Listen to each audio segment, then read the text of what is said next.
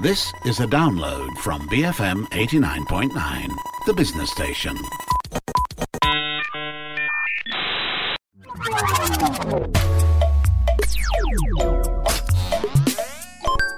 I'm Hanif Baharuddin, and this is GG Well Played, the show that talks about all things video games.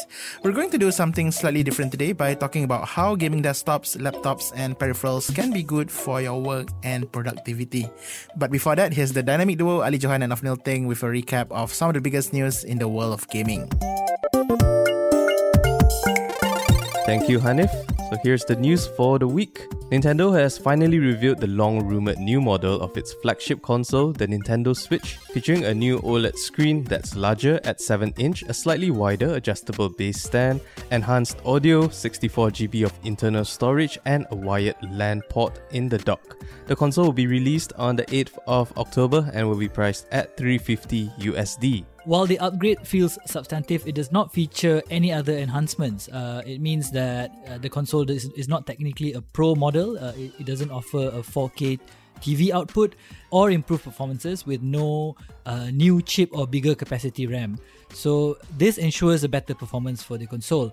The OLED screen will provide a better output but will still remain at 1280 x 720 resolution same goes with the battery, which still uses the same updated model from 2019 at an estimated length of uh, 4.5 to 9 hours per charge. Uh, the model will come in two colors the familiar red and blue color combination, uh, which is akin to the original Switch, as well as a white version featuring white Joy-Cons and a matching white dock. And according to Nintendo, the new dock will be compatible with older Switch models. And for those of you who would like to get just the new Switch dock with the LAN port separately, you can do so, but only via Nintendo's online store. Yeah, this release has long been rumored, but I think a lot of people were expecting a better spec model, and hence, while the new screen is pretty much welcomed, the general sentiment, especially among enthusiasts, is that they felt pretty underwhelmed.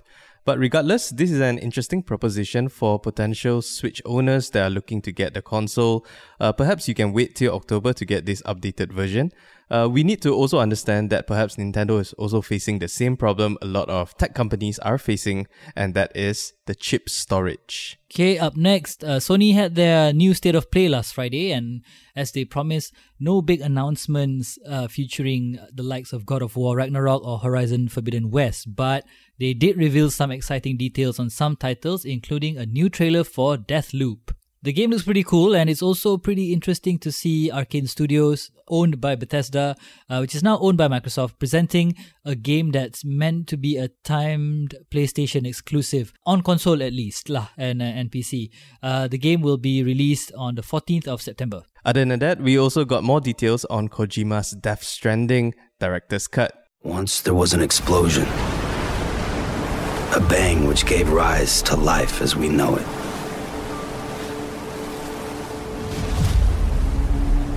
Then came the next explosion. An explosion that will be our last. The director's cut will include improvements for the PS5 as well as new advanced combat mechanics, new story missions, a racing mode, as well as new items. The game is available for pre orders now and will be out on the 24th of September. And apart from those two games, the 40 minute show also included announcements for games such as Lost Judgment, which is the Yakuza spin off that's been getting a free upgrade for PS4 and Xbox One owners, uh, as well as games like Demon Slayer, Jett, The Far Shore, and Fist uh, Forged in the Shadow Torch, uh, Hunter's Arena, Legends, Tribes of Midgard, and a few more games. There were quite a number of games there, uh, including some indie titles as well. So, tangential to that, Sony also got into a bit of uh, controversy online recently as a bunch of indie developers uh, came out to lambast the company for being extremely difficult to work with. Hmm. Okay, moving on to our next piece of news. This uh, next bit of news is especially for fans of Assassin's Creed. Here's an item that might be of interest to you. Ubisoft has announced that the studio is going to take a more centralized approach to work on the franchise moving forward, as they announced that they are working on the next installment in the franchise codenamed Assassin's Creed Infinity. In its statement, the studio acknowledged the need to consistently innovate, and as a result, they are planning to work towards a collaboration between the two major studios that have worked on the franchise before Ubisoft Montreal and Ubisoft Quebec. While their statement did not indicate towards it, according to reports by Bloomberg, the game will reportedly be a live service that evolves over time. Yeah, so this is a strategy that the company is looking to embark upon uh, as they look to emulate the success of games like uh, GTA 5. The statement, which also includes announcements of key personnel changing roles, uh, did not include deeper explanations or any confirmations of it. Uh, but based on reports, this is probably going to be a reality. We'll bring you more details when we have them. Lastly, we have more news on The Last of Us HBO TV series. Uh, one of the writers and producers, Craig Mazin, has confirmed that the series will have 10 episodes in its first season, with five directors working across uh, those episodes. They have figured out all the pairings for the episodes in terms of the directors of photography and individual episode directors. Some names that are reported to be involved in the project, including Ali Abbasi, Kantemir Balagov, and Jasmina Zbanic. The game creator Neil Druckmann, who is involved in the project as a writer and exclusive producer alongside Mazin, said that the series will stay pretty close to the game, but will also deviate greatly because of the medium, with drama between the characters said to be one area where uh, they will explore further. Right, and the show will star Pedro Pascal and Bella Ramsey as Joel and Ellie, respectively, with uh, Nico Parker, Gabriel Luna, and Merle Dandridge joining the cast to play Sarah, Tommy, and Marlene, respectively. Uh, the production is going to start this month in Calgary, Canada, and will end in June next year. And that's all we have for this week's recap. Back to you, Hanif.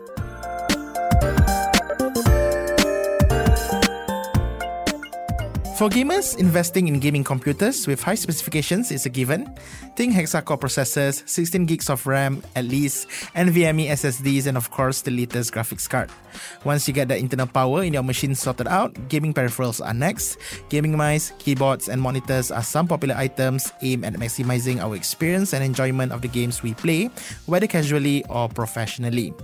There are thousands of these products in the market, serving the supposedly niche market of consumers, but while the gaming moniker has given them the impression that they belong only to a certain community, our guest Najman Maliki is arguing that maybe they can be considered by people outside this vibrant group, you know, for work and productivity. But why is he saying this? I'm actually looking at this from the point of view of the best bang that you can get from your buck, right? So, with that said, Hanif, if you look at the market nowadays, you you've got what say four thousand ringgit to buy a new quote unquote office machine, right? So you want to get your best bang for your buck, you can go to any Lazada or Shopee or whatever you prefer online, and look at the offers that they have out there for office machines around that price range. You are probably going to be quote unquote duped into buying a machine that you probably don't need all the fancy features that they have and are going to be paying about the same amount of price versus uh, going for a gaming machine. So a gaming machine might uh, would actually, in my personal opinion, last you longer and go the extra mile for you. You'll have better everything on a gaming machine because of when you want a game, you know that most people know this, right? You need a better specs, and that better specs translates to better, obviously, productivity as well in the office. okay, I, I guess you have to perhaps elaborate a bit on that because I think as much as on paper it does make sense, I think some people perhaps argue that yes, I would like to get my work done. I would like to have my productivity sorted out, but at the same time, I don't necessarily game. So why should I be spending extra money for quote unquote a graphics card? You know, an, an item that I don't necessarily need for my work. Uh, because I don't necessarily perhaps you know do you know intensive graphical work or whatnot. Wouldn't that add on to more cost? Should I shouldn't I be a bit more minimalistic with my setup? Perhaps if I don't necessarily do all these things. Yeah, I agree. I, I, I agree with you uh, 100% there. If you don't use a graphics card to game, then what's the point of a graphics card, right? Okay, that's one way of looking at it. But the other also way of looking at it is uh, looking at the other quote unquote productivity features that you get from a an office laptop, right? So usually if you get an office laptop that's around four thousand ringgit, you'll get this two in one device, right? That comes along with a with a uh, stylus that you can use to write things on. So you see these fancy people in the ad like going to meetings just flipping up their uh, laptops uh, into half and then just start writing things on it. I personally have yet to see people doing that in our office. Yeah, provided we haven't been to the office in a while. But uh, I think the, the the market has been trying to push for that for a long time now, and you can see that it's not taking up the traction. So you can argue that you get this fancy feature of using being able to use the stylus for this kind of machines, and and it'll be also useless for you, right? Whereas if you have a graphics card and bear mind you for today's version of a graphics card, say the RTX from Nvidia, you can do more than just game. Uh, you can offload some of the CPU load on the graphics card. That's one, and the second thing is that you can do fancier things like uh, noise cancellation and um, background removal, and these are things that actually would be very helpful in, in today's world where we do a lot of video calls, a lot of um, voice calls on the computer. And if you have these features built into your machines, you're just going to be future proofing your machine a lot longer. And again, having a gaming machine because of the specs, you're just going to allow your machine to just stretch your the lifespan of your machine as well because it's so quote unquote decked out um, that it will actually last you a lot longer than a typical office machine and and people don't usually see this because it's not usually marketed in the usual marketing materials but I've spoken to countless people who have gaming systems that they can still use today 10 years down the road just because the gaming system that they got is decked out for gaming purposes when they got it and I believe you're one of the people, honey. If you are still using a like what ten year old machine, a gaming laptop, yeah.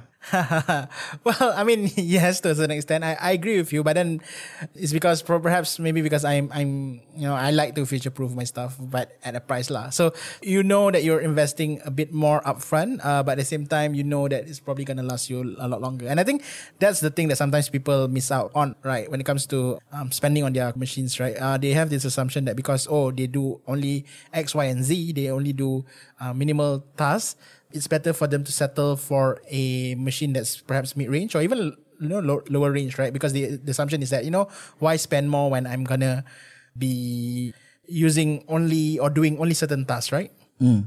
Yeah, and I and I think um, especially nowadays that kind of argument can be rendered moot quite quickly just because you can clearly see that we are moving more and more into the digital sphere faster than I guess a lot more people are comfortable with.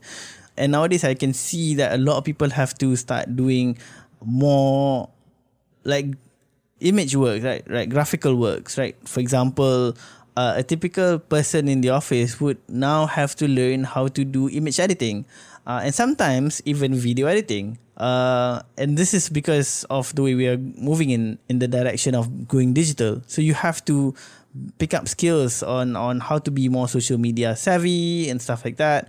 And your typical, I have to say, your typical mid range to even low range machines definitely can't cope with the software that are being used nowadays. Your Photoshop would not cut it in a normal mid range machine if you are, uh, especially if you're spending around like four thousand ringgit or so uh, and you want to get the again best bang for your buck, even a typical office machine can still struggle just because they don't have that extra power. Because the extra money that you're spending is going to the fancier peripherals that you probably are not going to use as well. Yeah. Yeah, that's pretty interesting. And I think um, because the thing is we have a lot more choices these days. And I think a lot of people sometimes they tend to gravitate towards features that they think they might want to use, but they ended up not using, or features that they find, I guess, uh, more appealing. For example, uh, even even the question of portability, right? I think ultrabooks are becoming a lot more popular these days, but at the same time, ultrabooks are also pretty expensive these days, right? I think um, there are people who, who who will gravitate towards you know physical features like those things, right? But at the same time, I guess you have to be a bit more discerning when it comes to when it comes to specifications, perhaps, and even like you know the things that you think you might not necessarily need, especially specifications wise, can be beneficial in the long run, right? Maybe at at a price lah. Sometimes you have to sacrifice a bit on you know having the machine slightly be a bit thicker, but at the same time, if it lasts you longer, then why not, right? Yeah, and I think if you look at this economically, right, um, the companies who are making these kind of laptops, right, say you take HP and Dell, who makes both gaming and professional machines, right? Office for office work. Their target market for that price range is definitely going on two tangents. Um, the first tangent will be your your office professionals, which they assume are working in a big, huge multinational corporates who have the money to buy these expensive machines around 4,000 ringgit or so.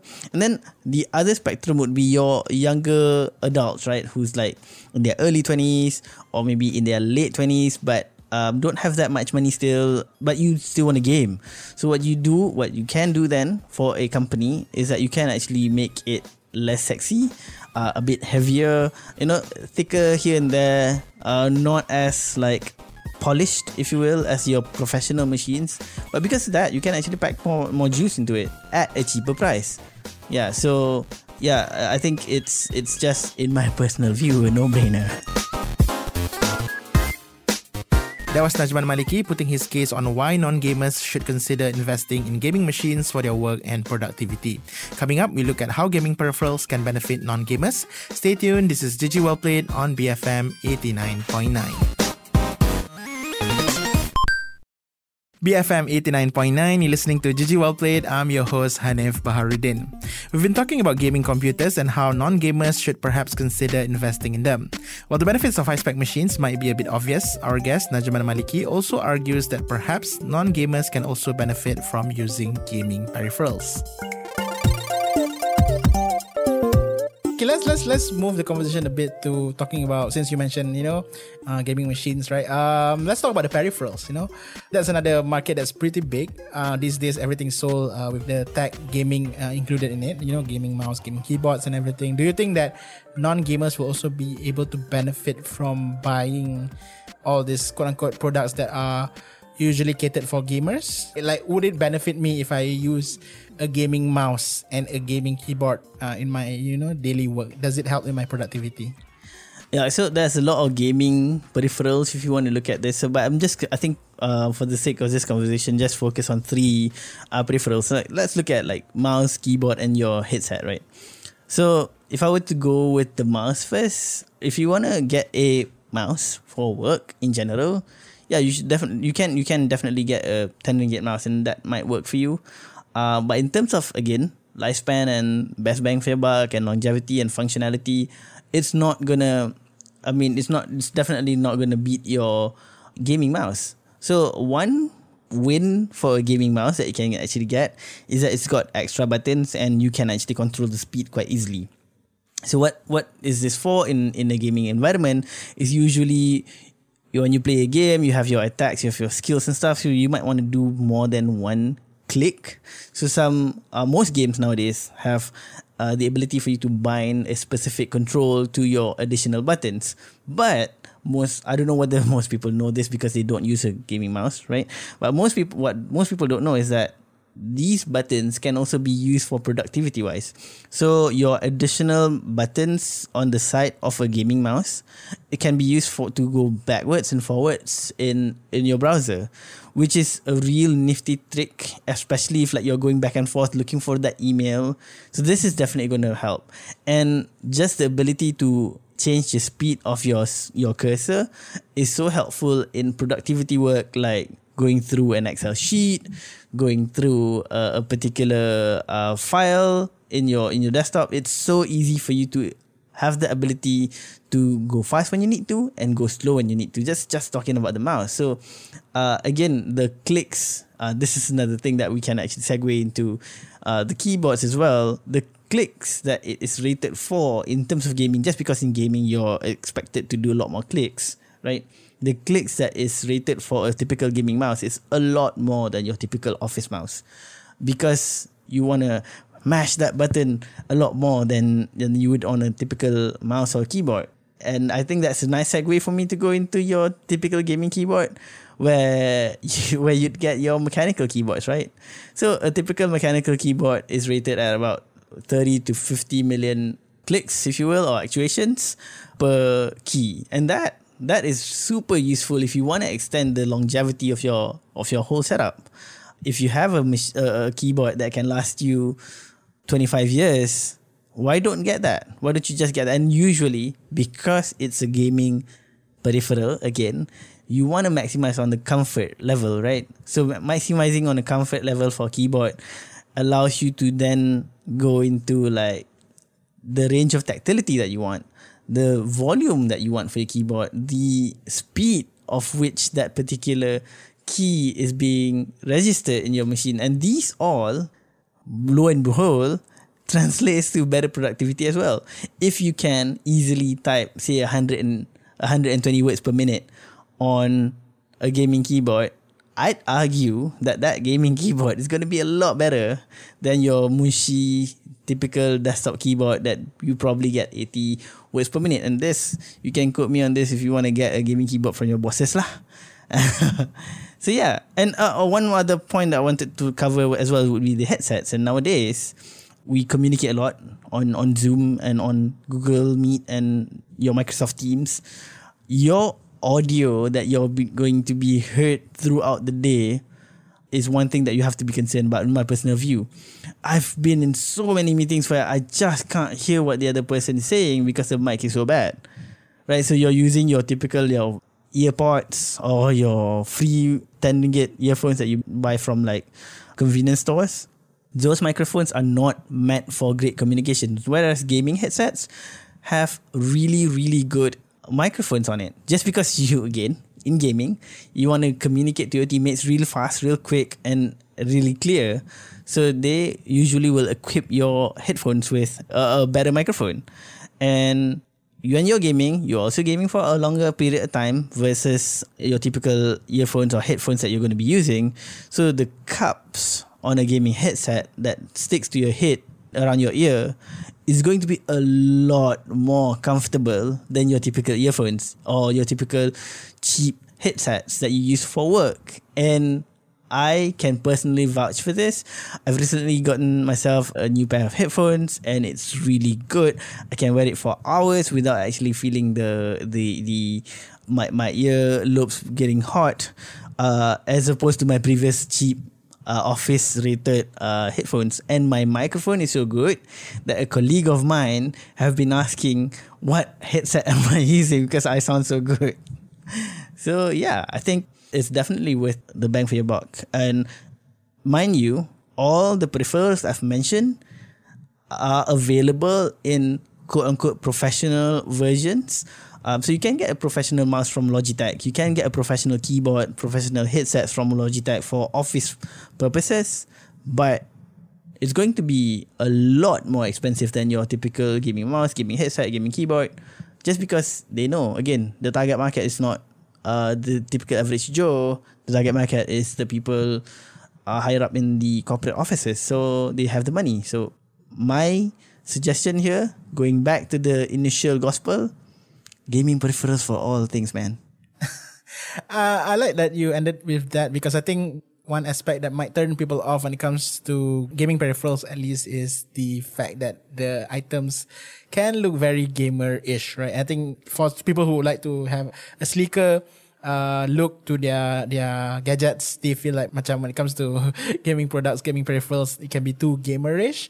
But at the same time, you don't want to be you know paying extra just just so that you can you can have a sleeker looking mouse or a sleeker looking keyboard right? Uh maybe you can you should bite the bullet and perhaps you know settle for the the gamer looking you know slightly sharp edges of that gaming mouse but at the same time uh, have that productivity option right? Uh but i also like the fact that you admitted that yeah these products are pretty quote unquote costly compared to the usual items but um the idea here is that um it's a form of investment right? So yes, I can get a 30 ringgit mouse, but um, will it give me the same performance and the same longevity if I were to spend a bit more on, on a gaming mouse that's at least, you know, 100 ringgit? If you can get like a cheap gaming mouse for 100 ringgit as well, right? If I'm not mistaken. Yep. Or below that, right? Right. So, yeah. so it's, it's a form of investment, right? When it comes to, I guess, buying all these gaming peripherals. Yeah, I totally agree with, with that point. I mean, even even if you, uh, I mean, definitely like Hanif, you just wear up the look. It's not going to be as look, professional looking, but hey, putting on a Pikachu headset, that's a good icebreaker when you're talking to your clients, right? and we have to also acknowledge that at least when it comes to gaming peripherals, one gaming item that's pretty popular these days and uh, a bit more accessible to people is gaming chair. And I think a lot of people, yeah, a lot of people are warming up to the idea of having a gaming chair, especially when it comes to this whole working from home thing. Um, even I myself am considering buying a gaming chair. So that's another item that I think has sort of like penetrated the mainstream market. A lot of people are opening up to the idea of getting a gaming chair because of the comfort that they give you as much as you know again it's an upfront investment you have to pay a bit more compared to your usual chair but um yeah the investment might be worth it right Yeah. And I would say even um, a gaming table as well. So we in BFM recently did a webinar about your postures and your um, the pains that you actually get from working in an office even at home. And most of the time actually it's just because of the in agronomicness, if that is a word, of a particular peripheral, right? So you're you're you're working from home. You're, you're probably sitting on your dining chair, and you're probably using your typical table. And these kind of tools that you have around the house are not meant for uh, a proper ergonomic position. Whereas uh, a gaming desk, a gaming chair, these are all meant for you to sit for long hours. And even if you're looking at a gaming desk, you can actually raise the desk up to a point where it's comfortable for you, or lower it down to the point where it's comfortable for you. So yeah, I would say it's a great investment, and your body would thank you. Actually. Yeah, so I think for people out there who don't necessarily game, you shouldn't be turned off by the gaming tag that I think uh, people have put on a lot of products, right? Because I think they're not necessarily exclusive to gamers only, but they can also be beneficial to non non gamers, right? But at the same time, um, you also have to be, I guess, slightly more discerning when it comes to these gaming products because I think not all gaming products are also beneficial, right? Because it, it is sometimes a marketing term, right? Even among gamers ourselves, like sometimes we can fall into the trap of like, you know, being influenced or being uh, tempted to buy like a gaming RAM or like a gaming, I know anything these days that has a gaming tag can sometimes be misused by uh, distributors, product sellers out there as well, right? Yeah. So I, I think I would actually say most of the time the gaming tech is going to be beneficial to you. But yeah, if you can, if you have the time, do read up a little bit on it uh, because they would definitely save you from the the fake marketing like gaming RAM Hanif just mentioned as well. Yeah. That was Najman Maliki sharing his thoughts on why non-gamers should consider investing in gaming computers and peripherals. If you'd like to listen to this episode again, you can find the podcast on bfm.my, our app available on the Apple App Store or Google Play and also Spotify. Do share your thoughts about the show or the games that you play via our email, ggwp at bfm.my. Don't forget to also follow the station on Twitter at BFM Radio. My name is Hanif Baharuddin. Thanks for joining us. Game on and stay safe. Till next time, GG well played. Thank you for listening to this podcast. To find more great interviews, go to bfm.my or find us on iTunes. BFM 89.9, the business station.